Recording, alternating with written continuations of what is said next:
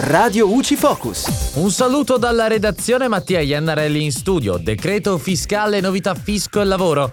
Venerdì scorso il Consiglio dei Ministri ha approvato il decreto collegato alla manovra di bilancio 2022 contenente alcune importanti norme in materia fiscale e di lavoro. In merito alla riscossione è stato deciso un ulteriore periodo di tolleranza di otto mesi per evitare ai contribuenti di decadere dai piani di rateazione in atto. In questo modo si dà la possibilità a chi non ha versato le rate della rottamazione di provvedere entro il 30 novembre e si concedono 150 giorni per effettuare i versamenti delle cartelle notificate dal 1 settembre 2021.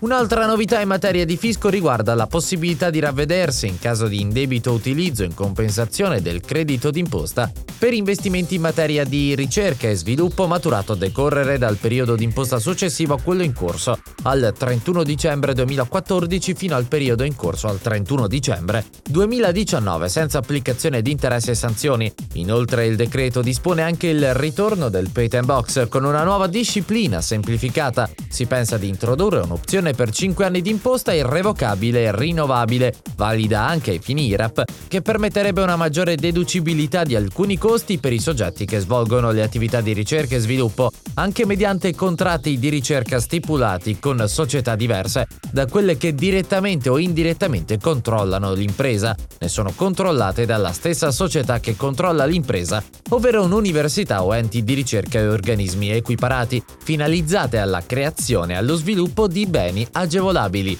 E dalla redazione è tutto, al prossimo aggiornamento. Radio UCI.